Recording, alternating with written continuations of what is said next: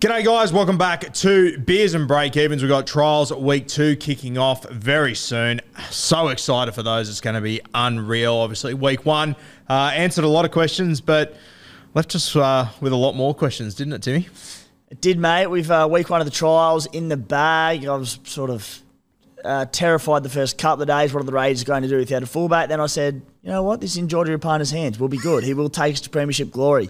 Uh, there is no other way out of this. So I'm good. I'm good. Yeah, can't wait to watch Geordie at fullback again. One of my more favourite recreational activities. Uh, guys, Beers and Break Evens brought to you by Bloke in a Bar, the greatest beer in the land. And we've got the regional tours, country tours coming over the next couple of weeks, round one to four. Uh, Friday, the 3rd of March, we will be in Armidale, the Grand Hotel. That'll be sensational. Friday, the 10th of March, which will be round two, will be in Wagga Wagga at the Riverina. And then round three, we're going to Rockhampton. We're still waiting on a venue there, but we'll be there Friday, the 17th of March. And then to finish off, we'll be in Cairns on Friday, the 24th of March at Gilligan's. And I might be coming back from Gilligan's in a body bag just quietly. It's going to be a cracker.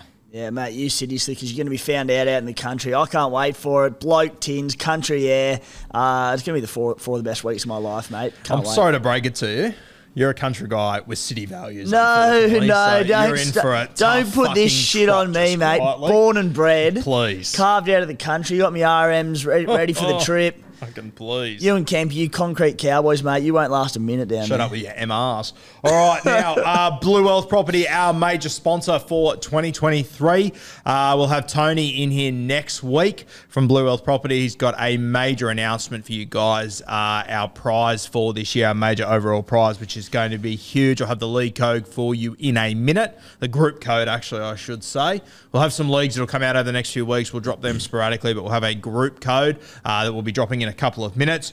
Now, guys, uh, on the 28th of February, 6:30 p.m., uh, Tony and the Blue Wealth team they're running a seminar at uh, their, their their their headquarters, which is at Homebush, 8 Australia Avenue on level two. We're in there the other day. It's going to be in the blue zone where all the magic happens. Uh, and Tony's going to be talking about how to pay off your mortgage. So if you're living in Sydney like me and Timmy are. You're lucky enough not to have one at the moment. I am, and it's one of the great pains in the arse of all fucking time. But mate, talking to Tony the other day, I reckon I walked out of there after 15 minutes having more knowledge about this sort of stuff than I ever have before in my life. It was so good, so so eye opening. There's obviously this, you know, the idea um, to guru the average bloke like myself on just the average wage. You wouldn't know much about it, but uh, this idea that it, it's impossible to buy into the housing market, especially in Sydney, and sitting down with those boys gave us hope that. It can actually be done. I learnt so so much from them that it is a realistic goal.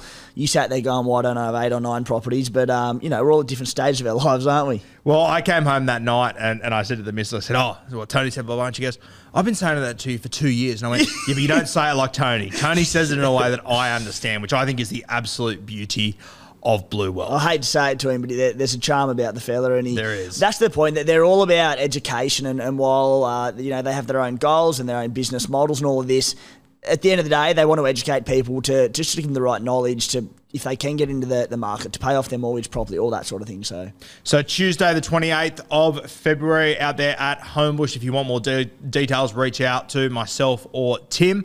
And if you have a look in the description of uh, the YouTube and of our podcast, there is a link there that you can click to click on to sign up. And uh, when you go there, make sure you mention beers and break evens for us. And there will be a video attached to the end of beers and break evens day if you are interested. Uh, how to pay off your mortgage from Tony. Just to give you a little insight about what the seminar will be about. So plenty of details there. And Tony will be here next week to give you even more details and to announce the major prize, which uh, I think is going to blow some socks off just quietly. yeah, how Shocking day to be a sock. How- Gonna cop it. how timely is it that he comes in the week after his Bulldogs towed up my Raiders, albeit a trial? I'm just like, oh, it's just. This was time between you two. If the that. Raiders won that trial, it would have been put off another month. We've got the great Mortz that wants to come in here too. Another Canterbury royalty just Yeah. quietly. genuine Canterbury Royal and Mortimer coming in. So I can't wait to have Mort here and talking a bit of footy, talking a few other things. He's a very good man. And that's the sort of people they've got at Blue Wealth. They are rugby league people. Mortz, he's obviously the son of the great Steve Mortimer, Turvey. Yeah. So uh, they're, they are, that's the beauty of Blue Wealth. They're, they're blokes like us. Yeah. Which is unreal. All right, mate. Group code. this Group year. code. Group code this year. So it will be three five three seven four five. There's only two people in it in the, at the moment, myself and Timmy. Uh, and after the whitewash that was last year, I think that we need more people in there. Uh, so three five three seven four five. I'm sure it's down here on the screen somewhere you'll be able to see it. So make sure you come and join. Uh, that is free to enter and there is a major major prize for that one that will be announced next week. 353 745 make sure you get in there. We won't be posting it on social media anywhere. You'll have to be here on the youtube or on the podcast uh, to make sure you're part of that. And uh, Without announcing what the prize is, Timmy, I think it's fair to say you would be a complete and utter fucking moron to not be in that group. Mate, I got the SC playbook code out last night. Very intentionally, I was like, I was running out of time because I knew our beers and break evens announcement was coming. I thought I've got to get this out before it gets dwarfed by beers and break evens. There's 500 bucks up for grabs there, so I think that says something about what uh, what's come with beers and break evens. Yeah, exactly right. So, yeah, we've been saying it for a while. Unless you're winning the 50k, you're probably going to be the next biggest winner if you win our group. So stay tuned for that. We're also going to have over the next few weeks. We're going to announce we're going to have weekly prizes every week. Uh, so. Even if you're entering your fucking sniper teams into our group, we'll be going through and making sure it's the real teams that win it each week. If we find So- snipers, you're getting snipers. there's Curry. Oh, yeah. You're in some trouble. Barney Rubble. Uh, so, yeah, make sure you go and join the group, guys. 353 745. All right, Timmy, team list came out yesterday uh, for trials week two. Um, a better list of trials, more team, more, more gun players that are featuring. I just think it is worth noting for people that the temperature this weekend in Sydney is meant to be fucking ridiculous. Unfortunately, in trials, you're allowed unlimited interchanges and whatnot. So we won't get to see as much as what we would have liked. I think that's fair to say. Yeah, I mean, I, I know Penrith is 39 degrees meant to be on Saturday for the World Club Challenge. I was even talking of them pushing back that game a couple of hours as a result of it. Whether that happens or not, I, I doubt it, but we'll see. But you're right. There's not a chance we get the true indication of minutes for players this weekend because if it is that hot across Sydney, there's obviously some interstate games as well, but we're like, you're not going to play a player 80 minutes two weeks out from the comp in 39 degree heat. Yeah, exactly right. And I was listening to um, Clint Gutherson say the other day that you know he sort of thought that their team they'd all play, you know, seventy odd minutes. I personally can't see a world where guys are going to play for that long in that sort of heat. God, no. Like Matt, I'd be surprised even if outside backs did it. But you know, maybe a few outside backs play some, you know, seventy to eighty. But any of the forwards, which that's what we want to see around minutes and rotations, that like they're getting less minutes for sure. And I think this is where you know that me and Timmy will be there for every single game, watching very closely. Um, this is where content like ours becomes absolute fucking gold for next week because unless you're going to watch all nine games this weekend very closely, it's going to be a tough gig. Guru, Guru, you watch them live. You then review it and uh, you do your tackle tally for each player, tackle bust tally for each player. You then go back and watch each game a third time. Do your own try contributions, try assists, see who you think warrants it. So, mate, there's uh, not a better eye in the game than you in terms of when it comes to trial footy. The eyes are on the prize. Well, me and the missus also recreate each try in the lounge room as well. So we do not miss a fucking thing, yeah? So make sure you're here next Wednesday for the full rundown. All right, Friday night. Knights v Eels, 5.55 from Gosford. Uh, obviously, for the Newcastle Knights, uh, fantastic to see KP at 6. this make things very interesting once again. If KP impresses in this game against a good side, Oh. I think it's a matter of time until he gets five eight. He becomes very, very interesting for me anyway. What are your thoughts? Yeah, it's not a headache I needed. Like it also brings back a bit of PTSD from last season with the KP debacle. 530k. I really didn't think he'd play. It just sounded like he had this lingering calf injury. Why risk him? However, it obviously suggests that they're happy with where he's at. There's not a chance they'd risk him if obviously they wanted a game under his belt at 5'8 with these new combinations, but you know, they're confident enough in his body to get through this one and that calf injury. So they said if he comes out and kills this, he's very cheap. I can't go near him because he's only fullback at the moment. Now, I'm under the impression that duels aren't going to happen till round six.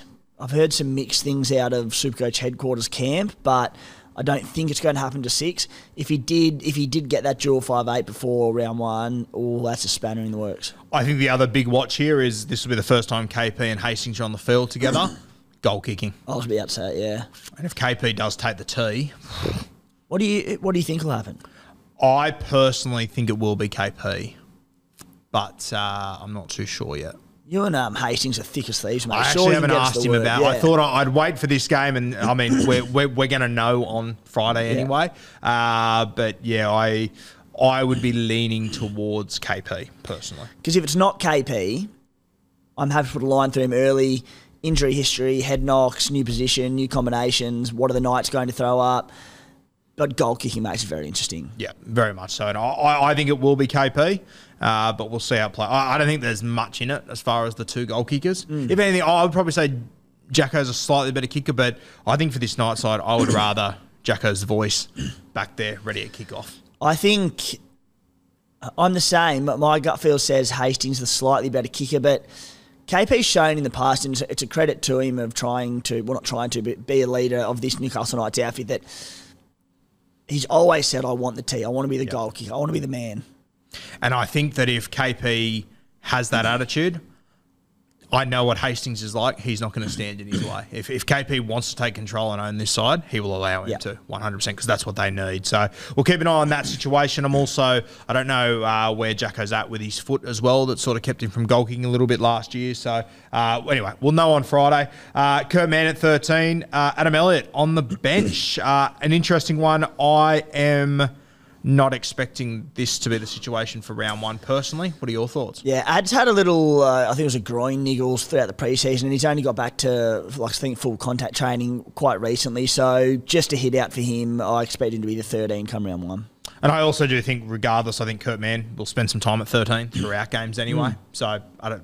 It, it makes sense. Yeah, you've got Lachlan Fitzgibbon on the edge. I'd also, I think Adam will probably spend some time on the edge this season. I don't think Lockie Fitzgibbon will be that 80 minute man. So whether that happens early on in the season or not, I'm not sure. As I said, a few blokes coming back into full contact early in the season, but I think that'll be where they end up. As much as we don't love Adam Elliott playing a little bit of edge, if you are going to play edge, left edge for Newcastle, not a bad spot to be. Oh, honestly, mate, that it, running off KP on the left there, that if he's playing big minutes and then running off KP, so much attacking upside. It is a gold mine for points there. So we'll see. It's interesting. Uh, Greg Marzhew, he's been named on one wing with Lockie Miller as expected at fullback. Now, when we have a look at the Eels side, uh, the guy that stood out to me, Zac Cini, the Cougar. 200k, he's in the side. Uh, I thought that he had a very good game last week. Went up against Tom Jenkins from the Penrith Panthers, who, whilst not being a regular first grader, is a very good footballer. I rate him highly. And uh, personally, I thought Zac Cini well and truly got the better of him. So he's interesting. He could be the cheapie that we've been looking for. Wouldn't that be something? There's a lot of. It's such a mystery. The the Parramatta Eels outside backs. My issue is just job security out there. Parramatta have a tough draw, but you look at Waqa Blake is out injured. I don't know if there's a definitive time frame on when he's back, but it's not far. Bailey Simonson isn't far away from returning from injury. They've got obviously Sean Russell's one who's been named on the wing this week. Uh, he's sort of in calculations. Th- There's a lot of players, and I just whoever I pick, or if I pick anyone from that Parramatta Eels backline in the cheapie scene, be it might be Zac Cini come round one. What's job security like? Yep. If it is Zac Cini, he'll be a guy that, as you know, I'm picking just about every Penrith Panther I possibly fucking can. So he might be a guy that at, at round two, leading into Penrith's round three bye, I might downgrade to him, pending if he's got that spot And for I'd- a few more weeks. Exactly. And I'll tell you, Dossie, relatively, like, his game does is pretty conducive to Supercoach scoring. He he busted a heap of tackles on the weekend. Like he has a quite a great good work rate. Zac Cini.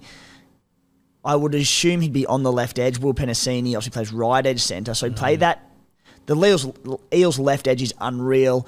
I know their shape a lot of the time is you know Gutho sweeping, cut ball uh, out to the wing, but it's still a good spot to be. You know, this guy reminds me of, and as you said, he's got the workload. He reminds me a lot of Nathan Ross. He just looks like he's fucking The hard Ross to dog. handle, and he's just a wild Cult hero. Yeah. Yeah, the Ross dog.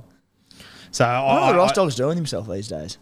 I think he's up at Newcastle, I believe. Not sure what he's up to, but um, yeah, he actually uh, he he went to my school for a year, a year and a half, but his name was different then, and then he popped up in Newcastle, and everyone went, "Hold on, That's uh, I forget, what his name was before that, Brinks or something. I can't remember. what it Nathan was. Ross. Then he got officially changed to Ross Dog. Ross Dog, maybe. Yeah.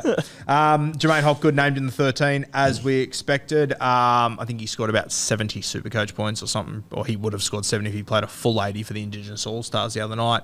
He was fantastic. That's a good call by you. Give yourself a pat in the back, Thank mate. Right. you. Uh, Matty Doorey, starting right edge. Interesting. Uh, it should be noted. Obviously, Momasia started there last week. Jack Murchie was in the squad last week. He's in the squad again this week. Uh, Matt Doorey, he's a very interesting one. I uh, the little I've seen of Matt Doorey over the years, I haven't been overly impressed.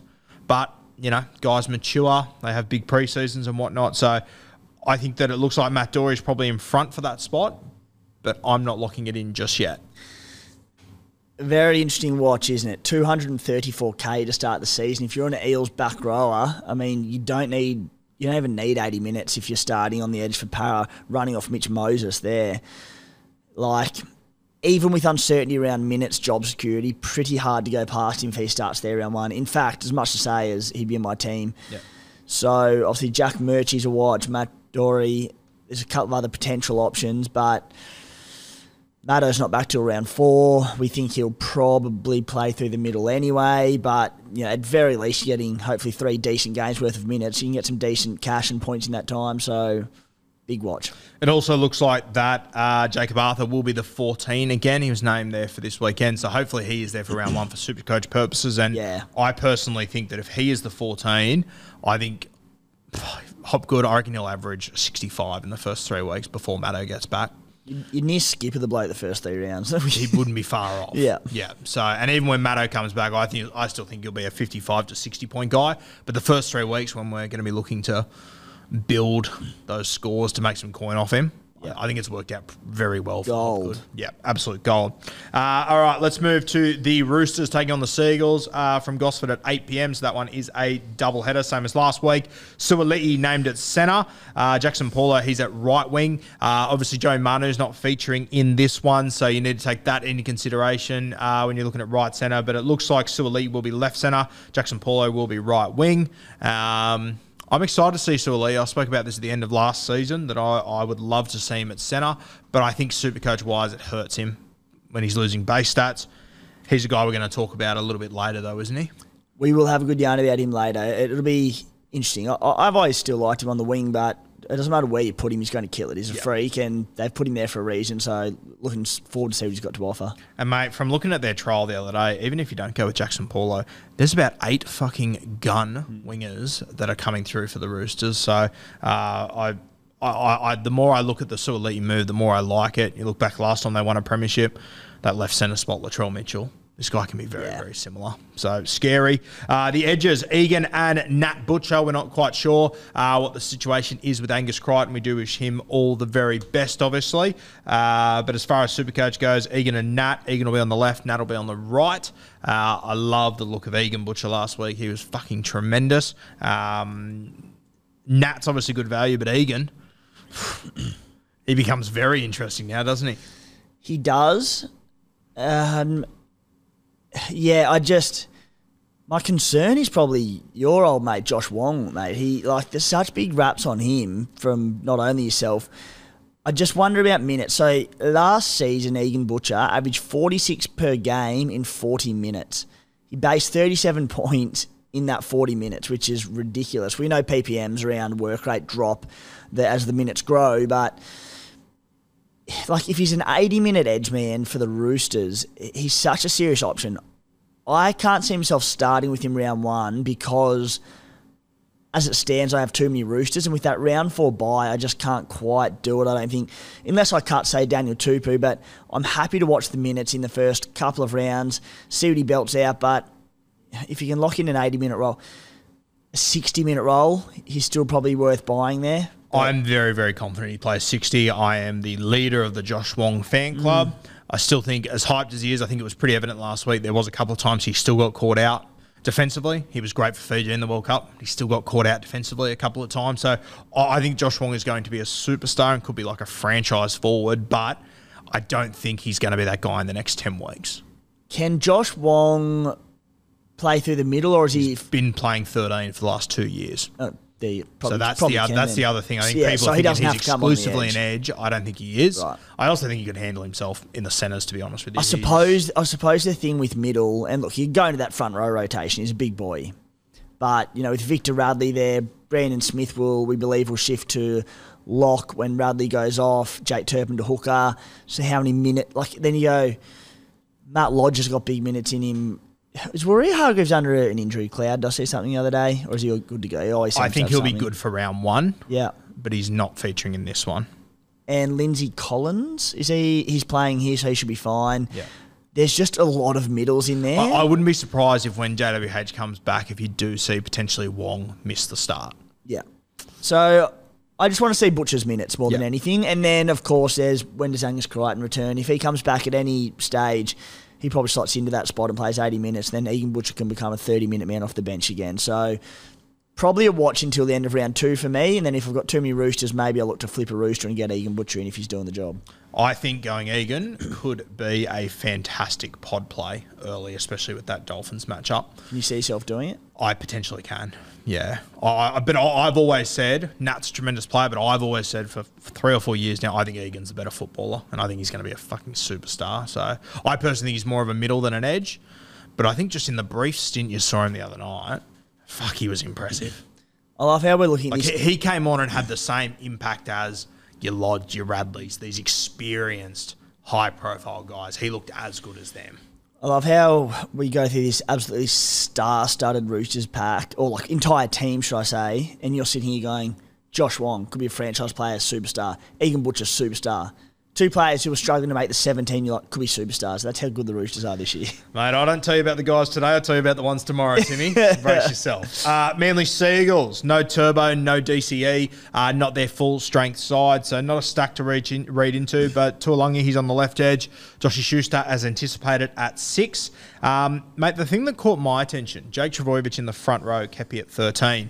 Uh, big thing with Jake Trbojevic for me over the years is that Des Hasler has used him as a link man, and I think that it has Eh, it's just made his supercoach scores completely eat shit over the last few years. We know that he used to be a monster. I'm wondering, and uh, he's probably not a guy that interests me for classic, but you know, draft wise, and I think for classic wise, he's a watch. But Gerbo, I think we could see him potentially get back to his best if he's just playing in the front row. What are your thoughts? Wouldn't you love to see the resurgence of Jake Trbojevic in Supercoach? But it, it would be a su- such a subtle change to see him go could back happen. to that guy. It Yep. could happen. I suppose my my question is just looking at this lineup. Like they've got Kepi at thirteen, who is not going to be a link man. Now, we speak about link man and ball playing 13s all the time, your team doesn't have to have a ball playing 13. The Raiders don't have it, for example. But Melbourne it is a- don't have it. Melbourne don't have it. I just, I wonder. I, I, I'm really excited to see how he does play, because to me that team reads of all right. We haven't worried too too much about the team list as such. Kepi plays as prop. Jake Trbojevic stays as 13. Have we heard anything different about him? Like you're, you're basing this on team list, obviously. That you know. Well, I'm basing it on team list and that it was blatantly obvious that it was the coaching of Yeah, Des Hasler yeah. because he went to Origin and played front row and was Yeah. stacking up stats left, right, and centre. So Yeah. I'm, I'm just reading what's in front of me, uh, and I personally think they're very light on front row forward, so it makes sense for Gerbo to go there. Um, I, I've always said that I think eventually Schuster will end up being the 13 down the track once. Yeah. they find their 5'8". Um, so yeah, just just to watch there. There's a rumor floating around that Nathan Brown could join the Manly Seagulls over the next few days. And I Yeah. think that if he was to, he's probably the man. He'd be a 13 straight away, I think. So He'd start cheap. Let me. whilst you're looking up Brownie, who I'm a huge fan of, he's got Four, 485k Nathan Brown, so not that cheap. not that cheap. No. Um, mate, one guy that stood out for me in the trial was Viliami Fafita. Now, we spoke about him about three weeks ago and said, geez, his ownership is high. It must be because his name is Viliami Fafita. He sounds like the perfect lab project. Um, he was fucking good. If he gets a gig in this side, he, he's a guy that I will be definitely looking at as a cheapie. Yeah, uh, yeah his, his ownership's high. People have got him conf- confused with another Fafita. Maybe we just don't know as much about footy as we thought we did, Guru, so fair chance of that. Uh, I refuse to accept that. Proceed. yeah, look, big watch. There's same thing. Uh, bench forward spots at Manly, such such a big watch. Like there are a handful of blokes that could get roles and could get minutes. I don't really know which way it's going to play, it, especially with the new coach more than anything. You know, we've got uh, Kepi, Paseka, Sipley, all these sort of blokes. But uh, under a new regime over there, how's it all going to play out? We'll wait and see, and it might open up minutes for someone like Fafita. Okay, Saturday footy. We've got the Dragons taking on the Bunnies in the Charity Shield. Three thirty coming to you from Mudgee. The Dragons, and by at six, huh? Who would have thunk it? Bud Sullivan in the 14. Very interesting. Obviously, no Jack Bird in this side as it stands right now, but uh, Moses Mbye, he will start at 5'8. I thought in possibly the worst game of football I've ever watched last Saturday night, Moses Mbye was pretty good for the Dragons. Mm. Are we shocked Moses Mbye is at the six? You knew when he cut through and made that line break against St Helens, you just you could you could hear Anthony Griffin geeing up and Yeah. I've just found my man, haven't I? I've This is found my guy." mate. It's my, Yeah. my guy. He's back. Uh, yeah, I mean, obviously, Mbye, he's, he's got to be playing five eight round one, doesn't he? Only because like what? I know Jayden Sullivan's. I suppose Jayden Sullivan's coming back from injury, so maybe they're easing him minutes off the bench. But Why play if if you're not confident enough of him playing five eight this week? Yeah, I why know. play I him? don't know. So, anyone who was uh, thinking of a Jayden Sullivan sneaky round one as a cheapie or a, you know line through, I suppose. Example ten thousand why you can't trust Hook and why you should be worried about Sloan and Bud and why I wouldn't be picking them. You'll probably start with Moses Mbye now. You get to start till I talk you out of it. Sloan at one, uh, good to see. Uh, Trey Stewart came in. I think you called him the Sloan clone. It's probably some of your best work, just Squally. Yeah. Who'd you hear that off? Not much to beat, but no, straight from my melon actually. uh, yeah, not much to compete with, but yeah, last week Stewart scored an unreal try. I think he put down three balls. Positioning was ordinary. Uh, that's not a massive knock on him. He's young. He's youthful. He'll he'll learn the game. He'll he'll craft his way into that fullback role over time, and he has the potential to be a star, just like Tyrell Sloan. So. Yeah. Which has me worried once again whether he stays in the side. So anyway, you you all know our thoughts on Sloan. He's a massive avoid for both of us. So, uh, mate, I thought one that did look good last week was Zay Musgrove. He's starting in this side. Uh, I don't know what he's coming in at Super Coach, but he's probably a guy just to keep an eye on. He's always been very talented, Zay Musgrove. He's just knows his way around Barney Rubble and just a brain explosion. But just, I mean, he, he's the guy that in that side that could be their explosive front rower that they're looking for. Yeah, 407k, averaged 39 minutes last year for 39 points. The last couple of years, he scored at around a point per minute, a tick over when playing fewer minutes. So he'd probably need 50 minutes to, to have any relevance. But who as I said, if he get, it could happen at the Dragons. if he starts there at the Dragons and they've got a 14 in Bud Sullivan or whoever it is, I don't think it's impossible. Not so it's, it's a watch. It's, it's definitely worth a watch uh, with Bud Sullivan. With him, Bud Sullivan. Zane Musgrove. uh, the, mate, the one that impressed me a little bit last week was Ben Murdoch Masila. Uh, I thought he looked really fit. I thought he looked really nimble. He had a line break. He set up a try, scored 49. Uh, that's on the edge. Jack Bird will come back eventually. Then I think Murdoch Masila just becomes another middle that plays 20 to 30 minutes. I think people are a little bit overhyped on Murdoch Masila off the back of a good run and an offload. Yeah, 235k. The other issue is that obviously the Dragons don't play round one. So it's a big gamble to take on him when, look, Yeah. Jack Bird and Jaydn Su'A are going to be the edge back rowers. So he, I, I can't see him starting. Like the fact that he played on the edge just probably suggests that Hook does want him playing on an edge this season. Um, I just don't think the minutes are going to be there for him. Yeah. And if something does happen that he comes out and brains it, he's cheap enough that you can downgrade. to Round four, sweet, cashing Yeah. someone who's battling. Um, that'll do us for the Dragons for Actually, South. via Jules, you could go Tungo straight to Murdoch Masila round four. I never bring your family into anything here. Um, Izaac Thompson on the wing for South Sydney. Great to see. This is what we wanted. Uh, if he holds that spot, I think I'm going to find it hard to leave him out of my side.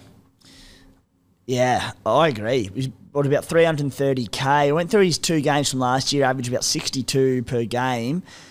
And he had, I think it was six and four tackle busts across those two games, cut the tries, a few line breaks. He ran for, I think he had something like maybe 15 and 11 runs in those games. So playing in a gun team on a gun attacking edge, tackle busting, high work rate. He's exactly what we want in a supercoach player, and he's cheap. All right, he's not bottom dollar cheapy, but uh, you know, there's the the lingering Taane Milne, but I'm with you. I, th- I think Izaac Thompson's good enough to hold that spot. Um, the draw for South Sydney early on is really, really difficult. That's a concern in terms of playing in 17s. But it might just be a case of right if you start with him. He's fine to play in 17s, but you hold off to the softer draws. He might just be a bit more of a slow burn than we hoped. When he gets some of those softer games, could be some decent scores in there and some serious cash made. So I I like him as well. When you have a look at the South Sydney bench, Taaffe, Mamouzelos hosts Shaq Mitchell. Obviously, it is a trial guy, so there's an extended bench as well. But I do find it interesting that Davvy Moale is down in jersey 21. Um, by the time the season comes around, Harmsele won't be far away from coming back in. So it's obviously a team list watch, and I don't expect them to come into round one with Mamouzelos and Blake Taaffe on the bench. So just an interesting one to watch. Um, to watch how it all works with Davvy Moale to make sure he will be there because I thought in the All Stars game Shaq Mitchell was pretty good as well. So uh, I'm not ruling Davvy Moale out, but it is interesting with that team list how it has been named. So just something to watch Yep. there in his performance. Um, let's go to the World Club Challenge Panthers versus St Helens. I've been absolutely bombarded with messages from St Helens fans that have given it to me after bloke on Monday. Uh, turns out it's not limited interchange this game. It's un- it's unlimited, uh, which changes things a little bit for me. I thought St Helens going there in 40 degree heat are going to get themselves in serious trouble. Still think they could, but it probably won't be as bad as what it was going to be. No Edwards, uh, so Stephen Crichton, he jumps into the fullback role. Uh, Turuva, he jumps into the centres. Looks like Turuva's the next man up. I think we knew that last week, though, right? We did.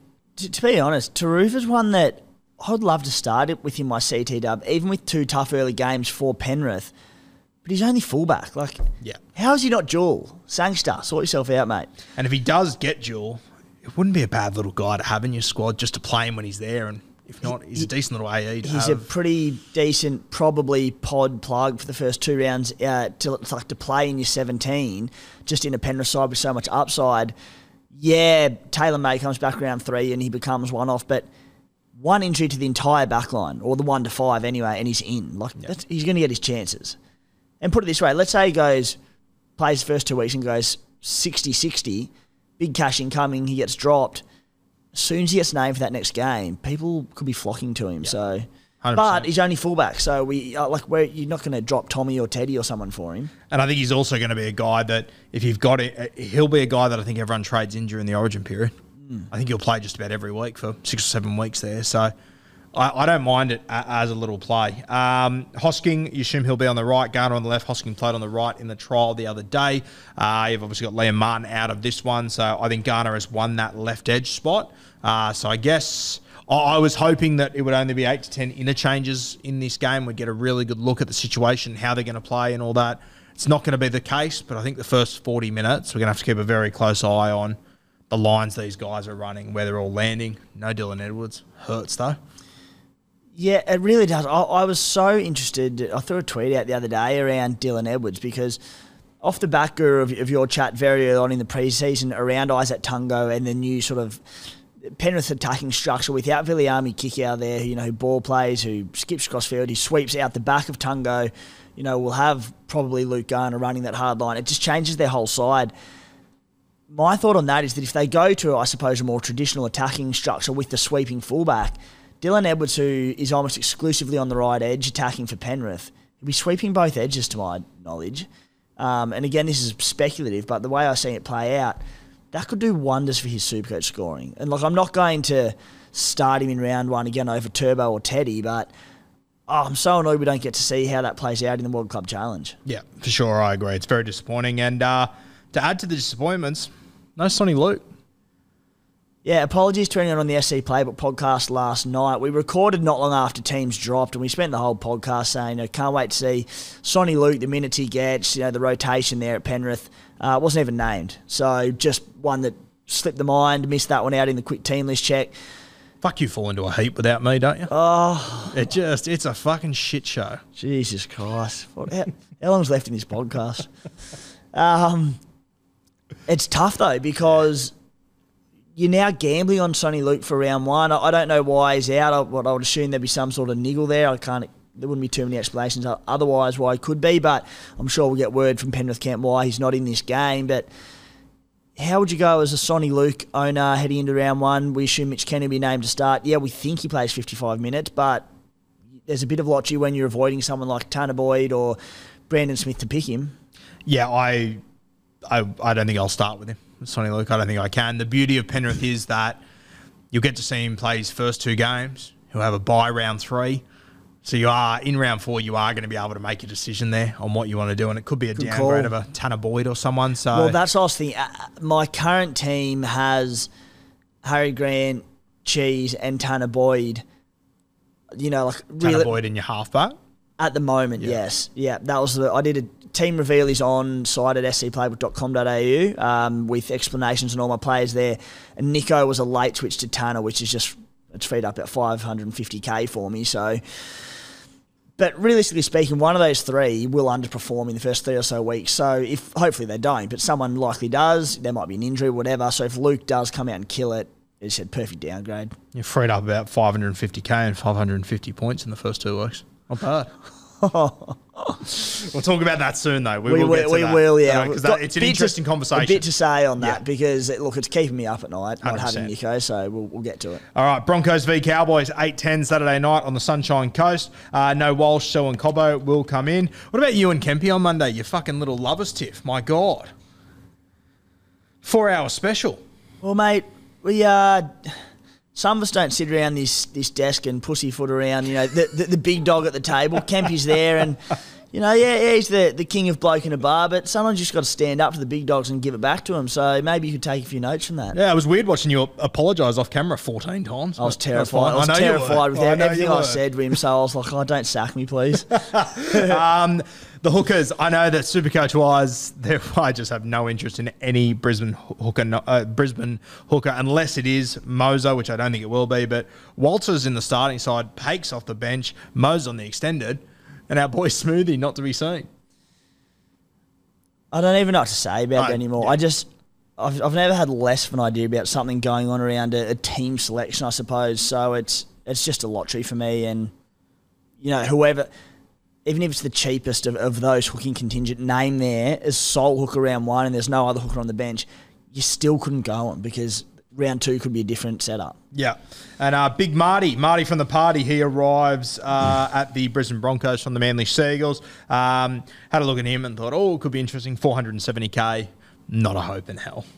He could be starting front row and at 470k. I'm not sure if I'd look at him, to be honest Yeah, with you. he'd need to offload about 12 times in his 30 minutes on field to match his value, which, Which this weekend in the preseason challenge Very could be possible, on. very possible. could win the preseason Yeah, challenge himself. so single-handedly. keep an eye on that. Um, for the Cowboys, I mean, this side, all as expected. Mm. I guess the only thing was that edge spot um, that's gone to Coen Hess, which bores the living fucking shit out of me. Not unexpected though, but uh, I mean, outside of your, your guns that we've spoken about all preseason, I don't think we've learned anything from this team list. I've got in my squad at the moment a fair bit. I've got 300k in the cap left, and that's because of the the downgrading Nico. I was just like, there are so many things that need to play out that I've got a million different ways I can spend it. And the one I was looking for was upgrading someone like Ray Stone to a, a mid range, mid range to gun sort of back around that five to 600k. And I just couldn't find one. And I, I know there's off-field stuff going on, so I probably shouldn't be going too much into it. But I was like, oh, I wish Luciano Leilua was fit and good to go because at 550k, he would have plugged such a good hole in my team. But as it stands, uh, he's unavailable, so Coen Hess has got that role. And yeah, he, he doesn't excite me too much either, mate. I, I don't think there's much to say about this Cowboys side. No. They're exactly as we Yeah. expected them to be. Um, my boy Tom Chester, I thought he'd be a shot at the 14. It looks like Jake Ramble has won that, which I think is fair enough. I- I'd be keen to see Chester, but he's the only one that I think would have been very cheap. We could have potentially looked at, but uh, still, I think there was much better options around than him playing 14. All right, Sunday afternoon footy kicking off at 12:50. Uh, the New Zealand Warriors taking on the Melbourne Storm. For the Warriors, uh, a bit to talk about here. Chance one, SJ at seven, Barnett in the front row. Jackson Ford, he's on the left edge, which is interesting. Uh, I've always really liked Jackson Ford. Been at the Dragons for years. I think he's been underutilized. But it also means that Josh Curran's on the bench. Now, I think it's a matter of time. If Curran, if Curran starts on the bench for the regular season, I think he's too good to stay on the bench. We might be able to pick him up in uh, a couple of weeks, a little bit cheaper. Fingers crossed. I expect round one, and every chance I'll be wrong. Uh, but Josh Curran on the edge with Marata Niukore. I uh, speaking to a few Warriors fans about what you know the predictions are for this squad. They said the forward pack will be a little bit all over the shop, but Tohu Harris will be the link man there at 13. But Barnett to spend time on the edge, so I expect him to probably spell Josh Curran if Curran does start. So Barnett to go start at prop, go there. Tohu Harris to, to switch to prop, but still play that link role. And, and I think the big minute forwards are going to be Tohu Harris and Marata Niukore. So Niukore is the big watch. If he can get 80 minutes, he hasn't scored traditionally too well, even in sort of bigger minutes in the past at Parramatta. But he's also, the stats are a little bit misleading that he spent time at centre as a middle. So if he locks down an 80 minute edge role, he'd be hard to ignore. The eye test on Niukore says Yeah. there could be something there.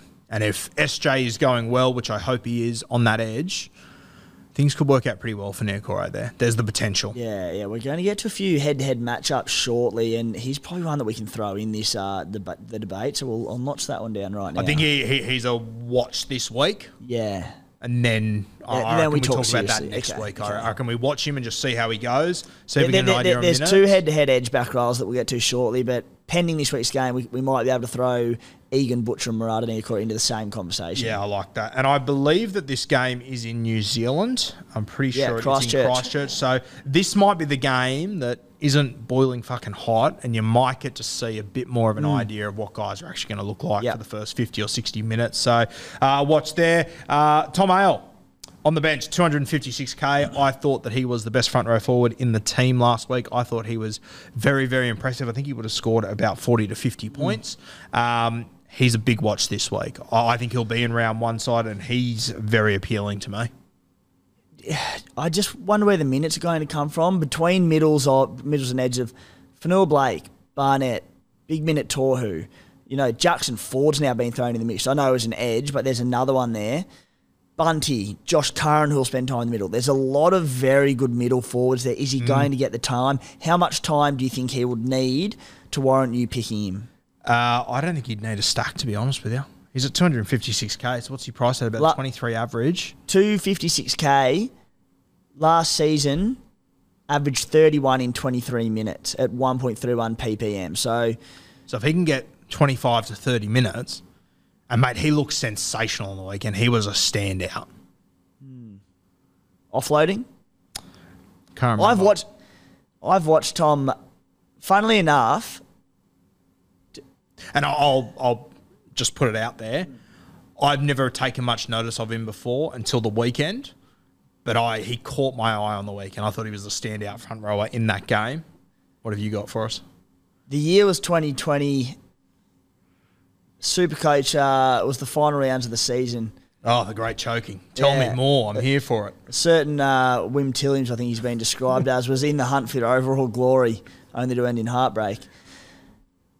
Tom Ale, for I can't remember why, but found his way into my team. Not just into my team, into my starting 17.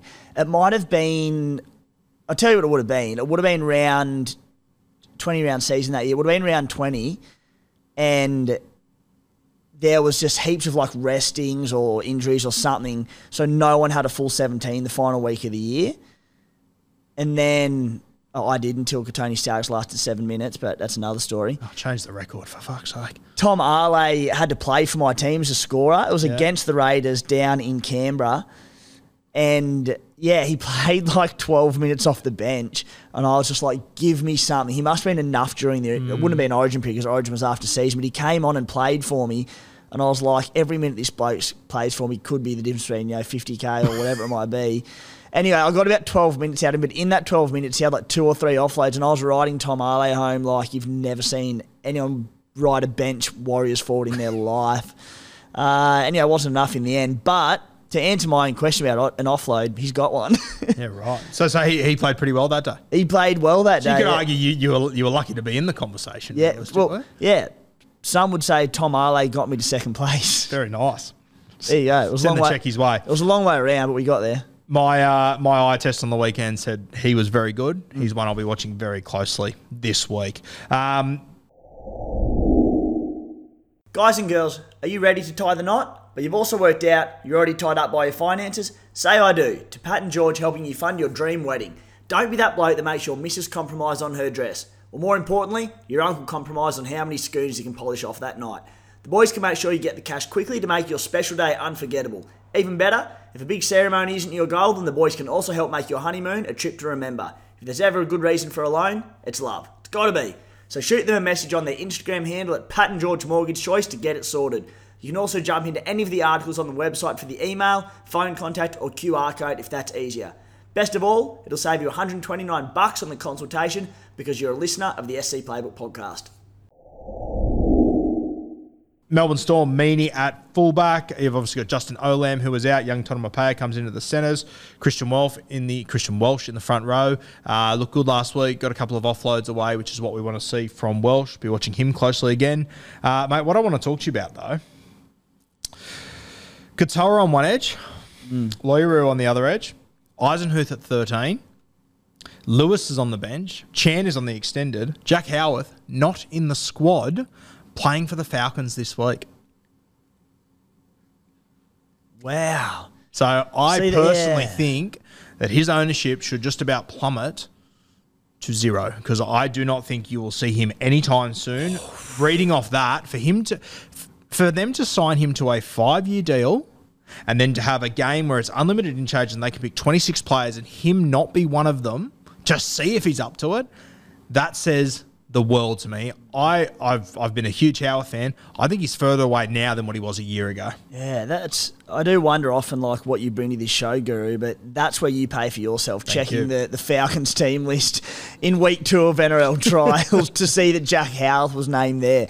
I would have just assumed that he had To be it. fair, I did do that. The team list weren't out, so I had to reach out through a few other avenues. There you yeah, go. Even better, even better. Um, yeah, breaking news to me. So that's at 200k, who like just about everyone had plugged into their teams. What is going on there? He just maybe the hype train was a little bit too real, but at the same time, when you sign a five-year deal with the Storm, they've generated the hype, haven't they? Tell you what, if you want to sign a five-year deal in the future, good fucking luck. Yeah, I don't think they'll be doing it again anytime soon. And I mean, you also consider that Tariq Sims isn't in this team yet. Yeah, so that's another one that's going to plug a hole in front of him. And Pappy's out, Olam's out. That's two more outside backs they've had to one. fill, and he's not even in the team for that. Credit to the Melbourne Storm. They put out a, an injury report the other day, and it was so thorough and, and so transparent to fans. It was wonderful. Marion Seve, and that one they said he's out indefinitely as well. Yep. So, you know, we know Howarth can play centre, second row. Maybe they want to bring him in through the top grade in the outside backs. Can't even get a run in the trial. So yeah, something something's up there. I hope I'm not overreading it, but that says a lot to me. Yeah. Yeah. Uh, keep an eye too on the uh, extended bench. We've got Logo as well. We saw him play last week. Scored a cracking try. Um, got injured and, and taken off in that game. So He's got a lot more to offer, and I think he'll come into calculations at some point this year. Uh, Tigers taking on the Raiders Sunday afternoon. Daine Laurie named at one. Uh, very interesting. Tommy Talau in the centres. I thought that he potentially played himself out of this side last week, to be honest with you, but his first game in a year or so. They're giving him another shot, which I'm more than happy to see. I think Tommy, I fuck, I hope he kills it this week because he's one guy that I'm planning to have in my side if he's there. Yeah, it wasn't great last weekend, but as you said, um, awesome from from Sheens here and, and, the staff there to say, you know what, mate, first game back in a while, you're still a, a young player, you know, have another crack. We've got faith in you. Win this spot. Show us what you've got. So yeah, that the centre spots for the Tigers are still wide open.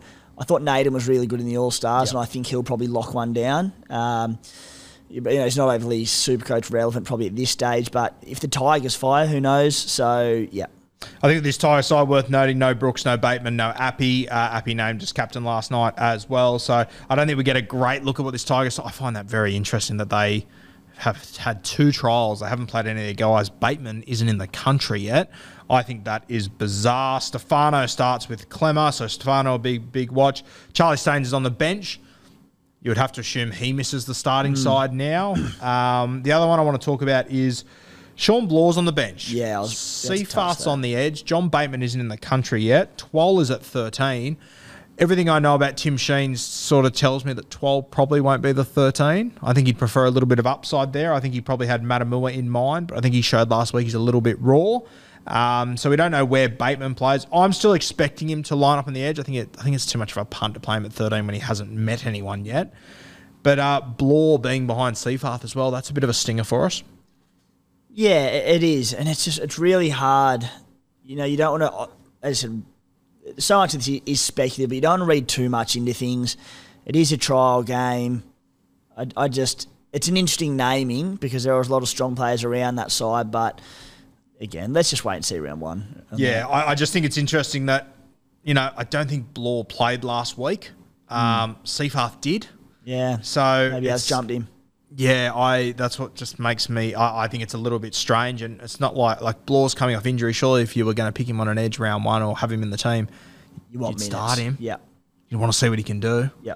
Uh, maybe it's an indication that Blore will come off the bench and play middle, and Johnny Bateman will play right edge potentially. Uh, but I, I'll be watching that situation very closely. Matamua as well. He's in jersey 18. As I said all off season, I don't think he'll be there round one. I think he's extremely talented, and we'll see him soon though. Uh, your Raiders, uh, mate. Harley Smith Shields on the wing. Danny Levi gets the nine. Tapine in the thirteen. Thought it was interesting how far down the list Mooney and Mariota were. Do you, what, what do you read into this side? I, similar to the South sides, there is two utilities in 14, 15, hmm. 16, 17. So I don't know how much to read into this. What are your thoughts? very little. I said, much like probably the Cowboys, the team pretty well picks itself. Obviously, Geordie Rapana has got first crack there with Xavier Savage out. He broke his jaw, poor bugger last week, so he's out for about six to eight weeks by the sounds of it. Bit of interest around Geordie Rapana uh, with the move to fullback. Look, he'll have a thousand runs, but I just he's, he's getting on Geordie. He's, he still offers a lot, but I like him as a winger. He'll probably be there round one, but uh, the Raiders have a relatively st- tough first few rounds, so I'm not overly keen. I suppose the only one, like Harley Smith Shields, is a tick over 300k, but again, not one I'm willing to gamble on early on in the season. Joe Tapine named at lock. You know, obviously, I don't know how much that changes because I don't see him playing that ball playing lock role. He'll still be the knock him over, you know, prop forward, but does it potentially lend itself to more minutes if he does play lock? That that's the only watch for me. I can't see Tapine falling into a link man role at all. I think I, I think that with the squad you've got, with the running nine and with dominant halves, I just think Ricky will say to him, just play your normal game. Yeah, and like you said, they are sort of crying out for a, that ball playing lock, but it's clearly not the structure that Ricky Stuart wants to go with. Otherwise, otherwise he would have signed one. So, so be it. That's fine. He And- also would have moved heaven and earth to keep Adam Elliott there. Exactly right. Exactly right. So he's happy with what he's got. And Joe Tapine, we spoke about on the Bloke podcast the other day. He could be the best prop in the world right now. You're not going to try and get him to change his game. So the only thing about being at lock is, as I said, maybe some more minutes, but I don't think a lot changes. Yeah. All right, let's move to the Dogs and the Sharkies coming to you from Belmore Oval at 5 p.m. How good's footy at Belmore? Oh, my God. Fucking real. Canterbury, uh, Hayze Perham at one. He will be a close watch. I wasn't overly impressed with him in the All Stars, but um, I don't know how much that is to go off. I want to see him in his actual system that he's been working with and working around last few months. Alamoti at centre, which is great. I'm going to just about lock him into my round one side now. Uh, Burton and Flano. Now, Flano's always hit the goal kicks very well. He's hit them very sweetly last week. I'm expecting Burton to goal kick, but I think it is just something to keep an eye on as well. Definitely, yeah. I think you know you need to win games immediately, but they'd just be thinking long term. They'd be going, Birdo's here hopefully for ten years. Flano might be as well. I don't know, but Birdo all going to plan will be, and they'd just be going, mate. Again, this is your ship to steer, so you goal kick. Yeah. On Hayze Perham, I'm like, I really want him to succeed. I want to see the doggies kill it this year. But just for Supercoach purely purposes, I don't want him to kill this trial because again, it's just not another headache I need trying to. Wouldn't be hard squeezing him in at 370k because he's not expensive, but really awkward price. He said I'm not convinced on him yet. I'm happy not having him in my team as it stands, but we know he, he could have a big performance this weekend, and you just it could make, force a lot of changes. thing that worries me about Perham is that traditionally he's not a great super coach scorer for one. He's going to have to score a lot of, like, he's going to have to come up with a lot of attacking stats. We don't know how Canterbury's going to go realistically. Hmm. And we already know he's not going to be the fullback next year. So what's to say they don't short ball Avarillo there after six weeks if it's not working? Yeah, all very fair points. On the not being a supercoach scorer, we haven't seen him in extended time in a fullback role though. Like mm. he looks to me, and I haven't seen enough of him at fullback uh, to make full judgment, but he looks to me like he'll bust a heap of tackles. He moves so well on his feet, so I can see him amassing tackle break stats. Mm, going off the evidence we've got so far of him just playing rugby league, mm. though, I, I, and I, mate, he passes the eye test. He looks unreal. I think he's going to be one of those guys you watch him play and you go, fuck, that was a great game. And you look at Super Score and you go, oh, okay. Wasn't Yeah, this this could be trial of the weekend. I'm really looking forward Yeah. to it. M- uh, more so from a near full strength doggies outfit perspective, but uh, it's a one I'm really looking forward to. Tevita Pangai Jr. in the front row there. Jacob Preston, he's in jersey 21. Uh, are we worried about Jacob Preston at all? I mean, I, from a supercoach point of view, mate, I wouldn't be upset if he wasn't in the team because I, I just think he could be a really slow burn. Um, but h- how do you read this? Thought he was really impressive in the trial on the weekend. Which is what worries me. Why isn't he in the? Why isn't he f- further up on this list? I, I don't know to answer your question, mate. I uh, I'm not sure. They've again they've got a lot of really good options. I the problem, as you said, will be that if he comes in and just is a really slow burn off the bench in 15, 20 minutes. Um, you know, we'd prefer a couple of injuries down the track and he comes in and starts on an edge or something. Uh, but yeah, again, I think it's just a round one team watch. Not ideal that he's not in there, but at the same time, unlimited interchanges, bench, extended bench. You know, there's not much difference between the two. Yeah, no, no, for sure. But I, I think like when I look at their extended bench, they're all guys that I was very confident weren't going to be in this team. Yeah, So I, I just think it's an interesting watch to see. Uh, certainly the one that stands plays out there. Yeah, Yeah. So Along and I, with- I mean, they have got Andrew Davey and Corey Waddell on the bench. Who I don't think they'll go with both of those guys. But if you're looking for a more sort of edge guy, I don't know. Corey Waddell's got the experience on Jacob Preston. A- Andrew Davies, the curly one, because he's obviously turning a few heads in preseason. And apparently, been really good over there. So, I mean, Well, hi- him and Preston are just the same role essentially. Well, I'm, I'm pretty confident Davey will be there.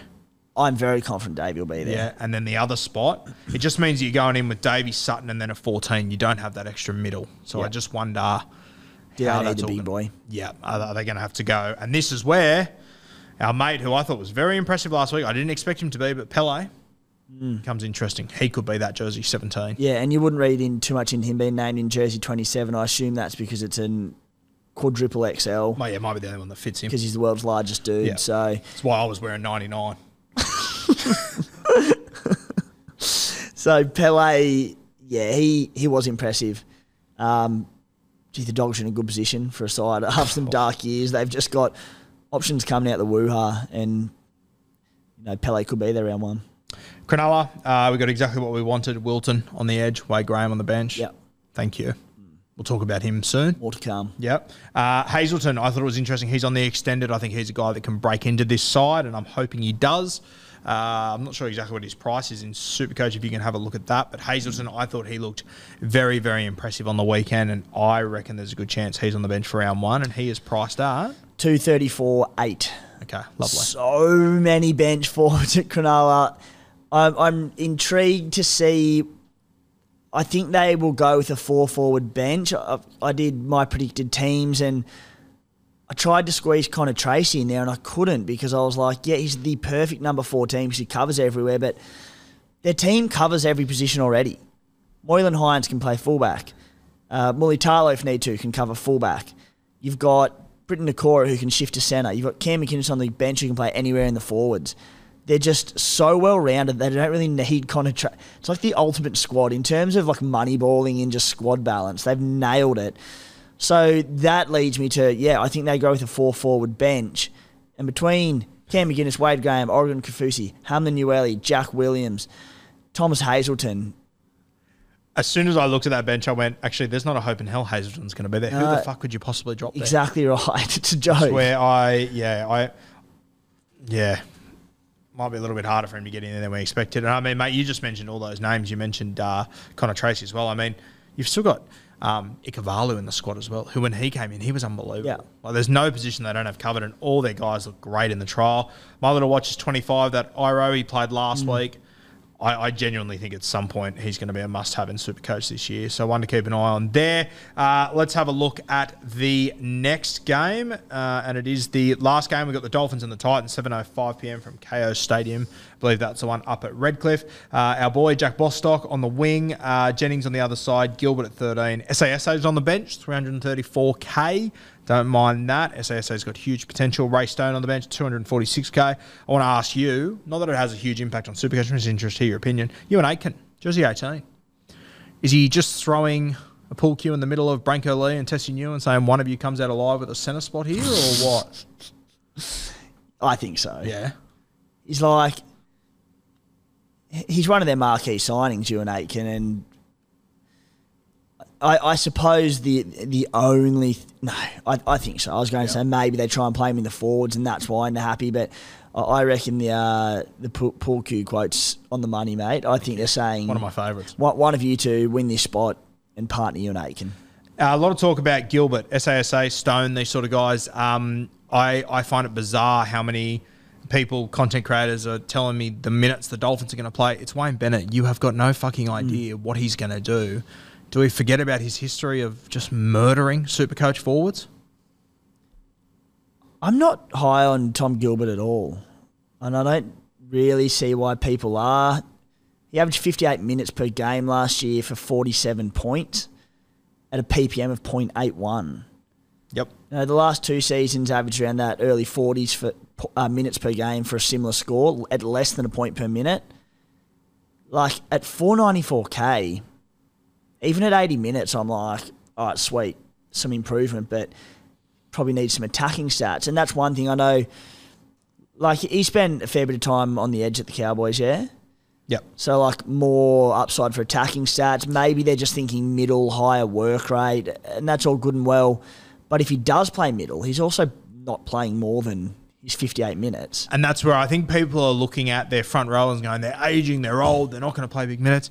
Doesn't mean Gilbert's going to play 80 minutes in the fucking middle. No. I can't see a world where that happens. No, exactly. And I think Br- Bromwich and Kaufusi, they're both going to be 80 minute edge players. So I don't, he probably doesn't slide out there. I don't know. I've no excitement at all. And then the Dolphins, it, realistically, they've got a tough start to the season. And it's just, it's going to take them time. The new squad together, lots of different things to come together. So, And by the time it probably does come together, he's going to disappear and play Origin for eight weeks. yeah, I just, I just, I don't. I don't like it. Yeah, I don't. I- I, think it could be okay, but I, the way that people are hyping up Tom fucking Gilbert at almost 500k, when in 60 minutes he averaged 47 last year, he's going to a shitter team that's going to score less points. Hmm. I just, I don't know. I don't. And And, that- and, and, you're relying on Wayne Bennett playing him for good minutes. And at that price, it's not even one of them ones where it's like, oh, it won't hurt you. Well, that's 500k you could be spending across your round one squad. So he's not 300k where he's not taking up much and you hopefully move him onto another cheapie of some sort early on.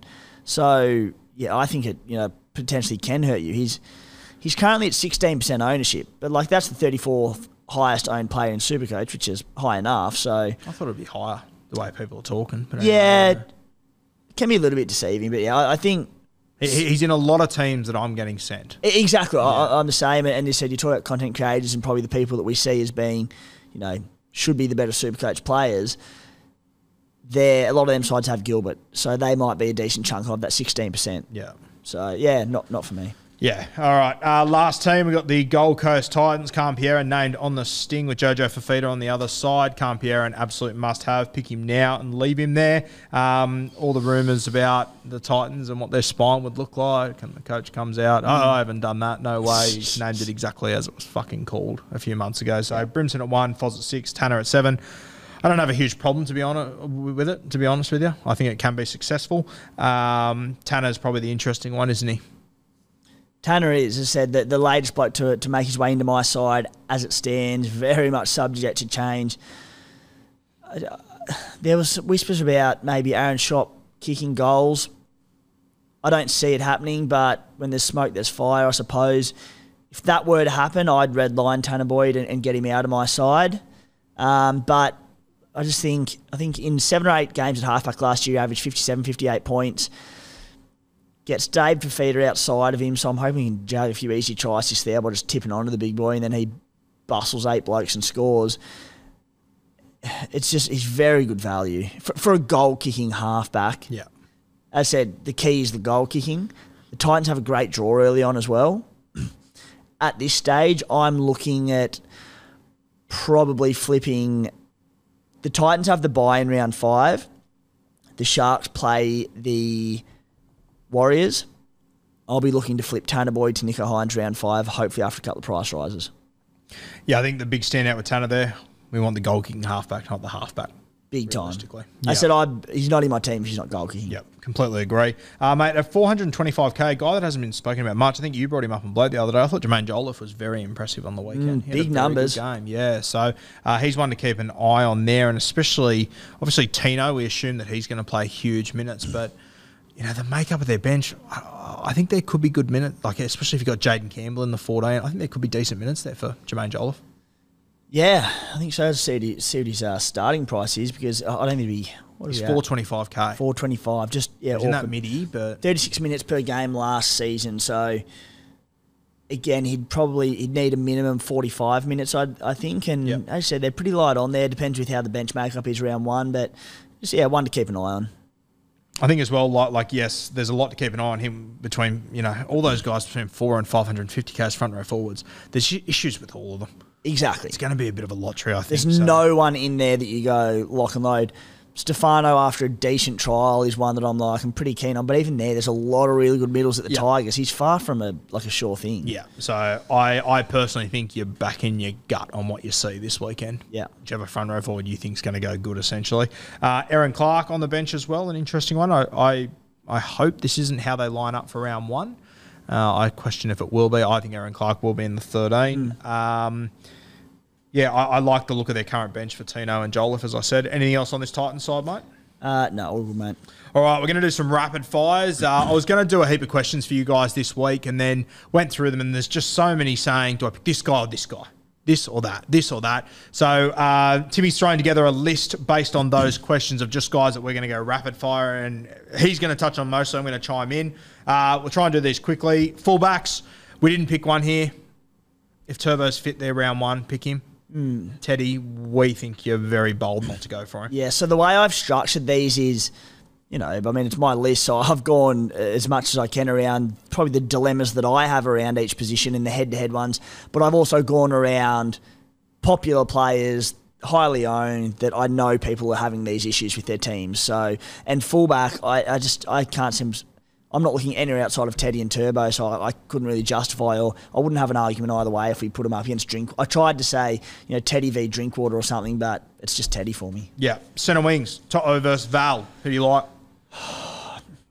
I like Toto. Val's not in my team at the moment. It's killing me.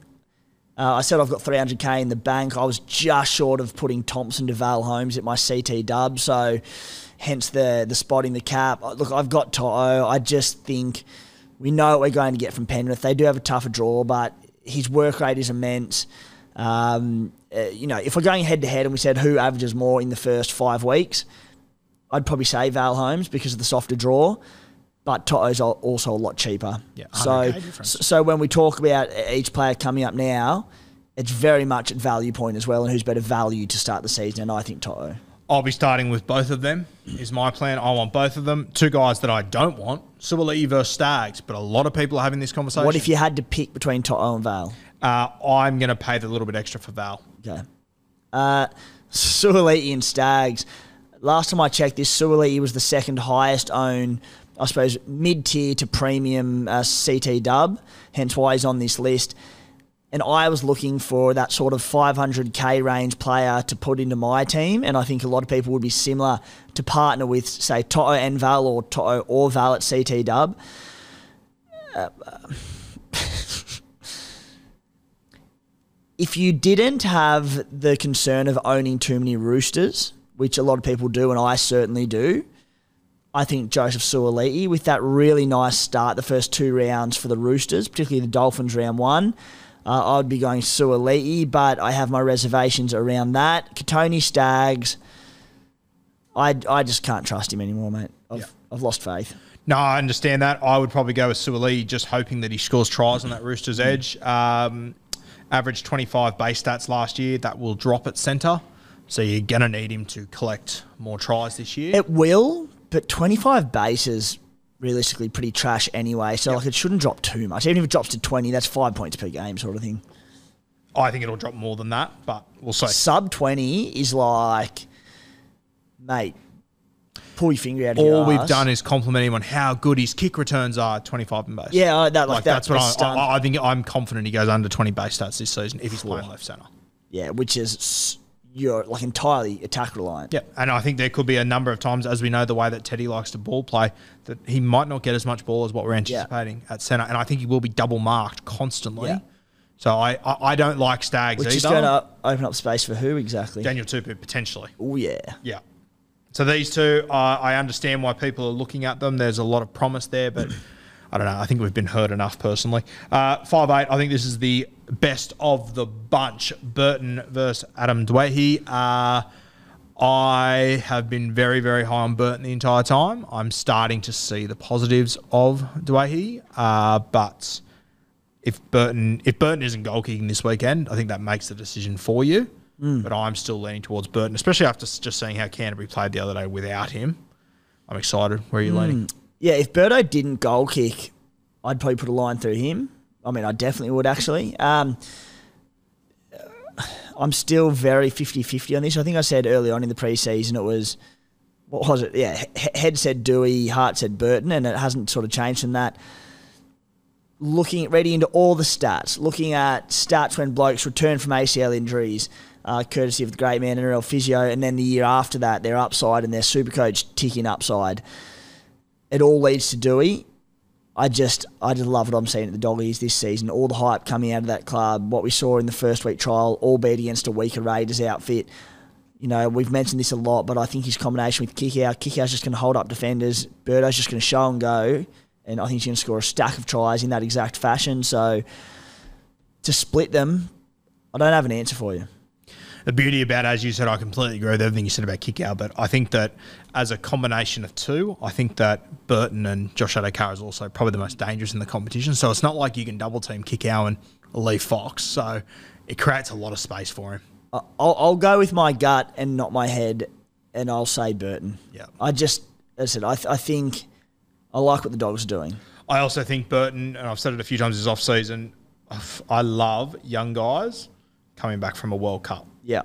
I think he's going to gain so much from that. Uh, mate, halfbacks, I might hand this to you to get your thoughts on these guys because there's a couple of dot points there, and it's. Uh, I mean, it, it's it's it's three dot points: Walker versus Boyd, Hynes versus Cleary, Walker slash Boyd versus Hynes, which is what everyone's discussing in their own Yeah. heads. Everyone will, as confusing as that is, everyone will understand it. What are you thinking? Yeah, so uh, as I said, the first one is all right. If we're antipoding Cleary or Hynes, first things first. There's not a chance that I would antipod Cleary in my team, locked and loaded. There's round three by. I understand the argument for you know you get the extra game of, of Hynes in those first three rounds, but clearly locked into my side. So if you are anti-potting, say Nicho Hynes, it becomes Sammy Walker v Tanner Boyd, and I, we'll get to the hooker soon. Tanner Boyd is dual, but if you don't want to p- pick Tanner Boyd at hooker, uh, which I don't have him there at the moment, I've got him at half.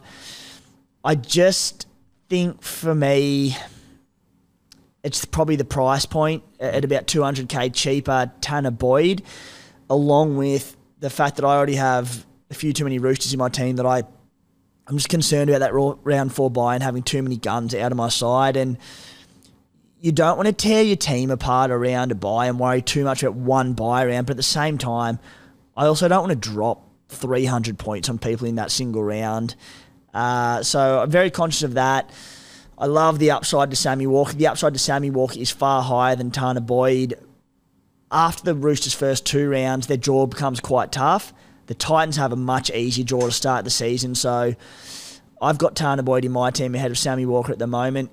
It could change if, say, I dropped Daniel Tupou, which which is very possible. Come round one, maybe that'll allow me to go Sammy Walker, but uh, it's Tanner Boyd for the moment. Then we go Tanner Boyd v Nicho Hynes. This one comes down to how your team's structured. You know, where are you spending up your money? Where are you saving money? I just can't quite justify the extra five hundred and fifty thousand dollars to Nicho Hynes with a really tough first three rounds. As I said, Titans with that soft draw. Boyd also goal kicking. Essentially, for Nicho Hynes to hurt you off the back of an 86 point average last year, he needs to average about 100 over the first three to five rounds, which I'm backing him not to do, at least in the first three rounds. Uh, I'm hoping that there can be a bit of a gap there, uh, sorry, a smaller gap between Boyd and Hynes first four rounds. The Sharks play the Dragons in round four. That one concerns me as a non Nicho owner, but I'm thinking round five, Tanner Boyd to him there. Love it. All right, two RFs. Uh, Garner v Wilton, a very interesting one. I believe you spoke about a little, uh, spoke about this a little bit on the playbook last night. Where did you sort of settle on? Garner. Yep. Uh, I just think he's in a prime position there. This is based on them being 80 minutes each. They both could quite easily be 60 minute forwards with, you know, Sorensen or Hoskins, Wade Graham coming onto the role. But based on them being 80 minutes, I just think we've seen Garner kill it in the past at the Tigers. He now goes to a gun side now, running off probably Jarome Luai, maybe Nathan Cleary, either or, not going to be a bad place to be. Teague Wilton was good in 60 minutes last year, but he really needs the 80. I, I like, I'm just a Luke Garner man. If Wilton does get the 80, looking at his 80 minute games last year 85, 77, 54, 54, 68, 102, 36 uh, and then a 76 game to finish the season. Scored a lot of tries in those games, but I think that's who Wilton is. So he so he averaged 68 in those seven games, those 80 minute games, yeah, with four tries. But you're right. It's like he may be semi try reliant. And there might be scores of 40 to 45 there, but games where he does Jade tries, they might be 90s. If that balances out to a 60 65 average, then I'm okay with that. I also think with Wilton, I think we know who he is. Garner, we know he's a good footballer, but I'm worried, and we'll know on Saturday, hopefully, that he could just become that best decoy in rugby league.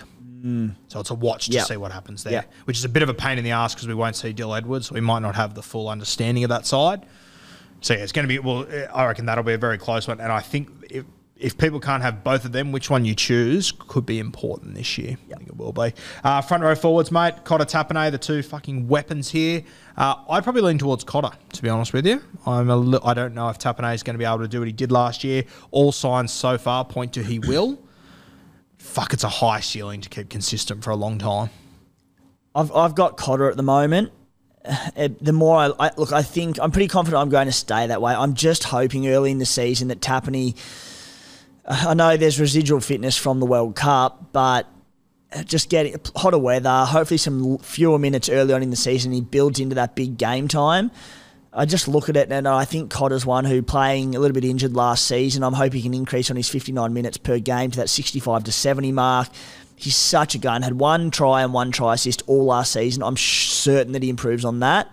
Uh, while we shouldn't rely on it when we're looking at front rows because you know it is rare, but then I put it all together and I'm like Joe Tapine, who was an absolute freak last year and who got his minutes up later in the year and was like averaged a stack. He's like 60k cheaper. I'm like, oh, is it that much to go up to him? So it's Cotter, but it's far from a slam dunk. Yeah, I agree with you. Anyone going with Tapine, I'm like, I'm a little bit jealous to be honest. And I'm scared. Yeah, I'm scared. Exactly. Stefano versus Welch. Uh, this is the conversation a lot of people are having. I think Welch is about 170k more expensive than Stefano. Uh, we saw a little bit of go from Stefano on the weekend. That's enough for me. I'd be going with Stefano. He's coming off poor form. Welch is coming off an Achilles injury. I personally think this is Stefano every day of the week for me. Yeah, I think Stefano too. I like Welch, and there's no reason why you probably can't have both.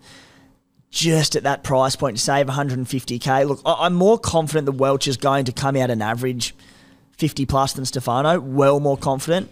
At the same time, Stefano has more upside to average 60 odd. So I'm Team Stefano at the moment, just at the price point, but I'm not loaded with confidence. Yeah, fair shout. Uh, we'll move to our hookers. Uh, Grant v. Robson. I think if you've got the money to go Grant, I think you have to. I think Robson hype is a little bit over the top. I'm with you, mate. Uh, and we had a great chat about this on the Playbook podcast last night, and Desi Creek and the Spy. They were, I think they were they were with Team Robson. I feel this is just a case of overthinking it. You've got the best hooker in the NRL, the best hooker in Supercoach, for an extra what 130 odd k more. I, like I'm just Harry Grant all day. Yeah, I, I, I just think that uh, Robson has become a popular argument, and people just are just running with it instead of looking what's in front of them. I, I don't know. I, it's, it's Harry Grant for God's sake. He's a freak. And mate, I, I'm going to stand by this. I think even from watching Jayden Brailey, just the way that he played, he only played 20 minutes the other day, and Newcastle were fucking all over the shot as soon as he went off the field. Um, spoke to some Knights players who are absolutely wrapping Jayden Brailey at the moment. I don't think this team can get by without him playing 80 minutes. Well, I'm standing by it. I would rather have him over Robson. Why don't you show some ticker for once in your life and start with him then? You So all- you all- I'm not a every ticker guy. We all know this, all right? Brailey, Brailey, Brailey, just pick him. yeah, we'll see. We'll see. I really hope he comes out and just scores 170 in week one because he'll be 0% owned and you'll just be sitting there going, told you so, but also, I don't have him.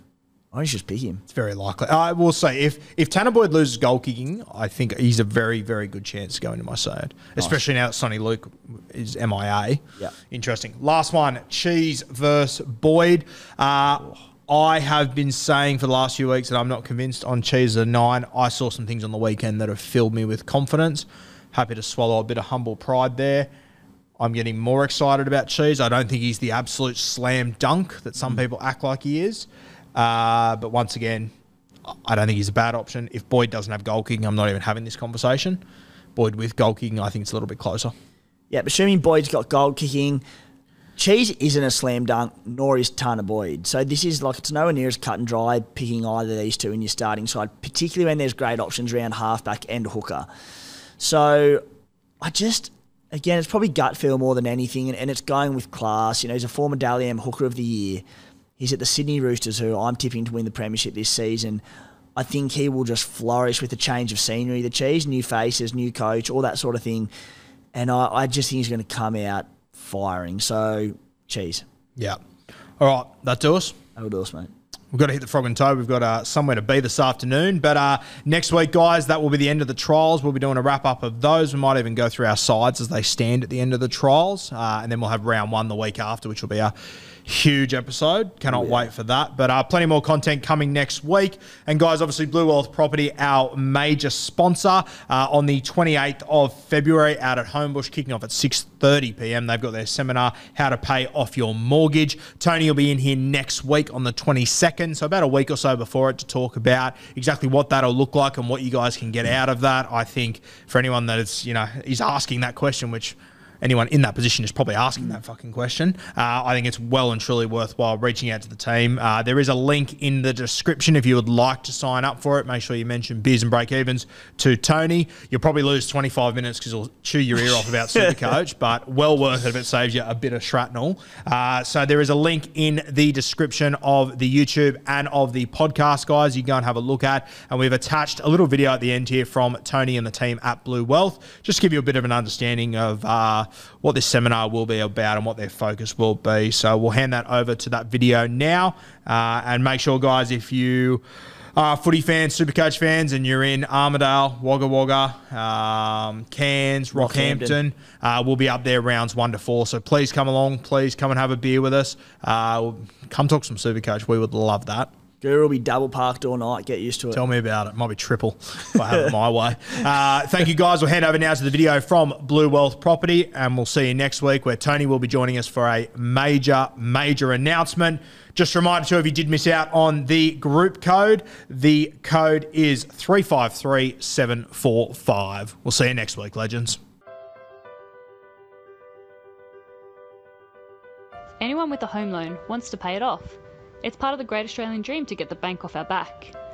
Most Australians wait until they have paid off their home loan before they start investing. Unfortunately, though, there isn't enough time to do one after the other. It turns out that buying an investment property can help you pay off your home loan years earlier. The equity created from the investment property could become a lump sum to pay off your home loan and shave years off your mortgage. The payoff point, or POP, is the point at which the equity in the investment property would be enough to pay off your mortgage. Talk to a Blue accredited finance professional to calculate your POP.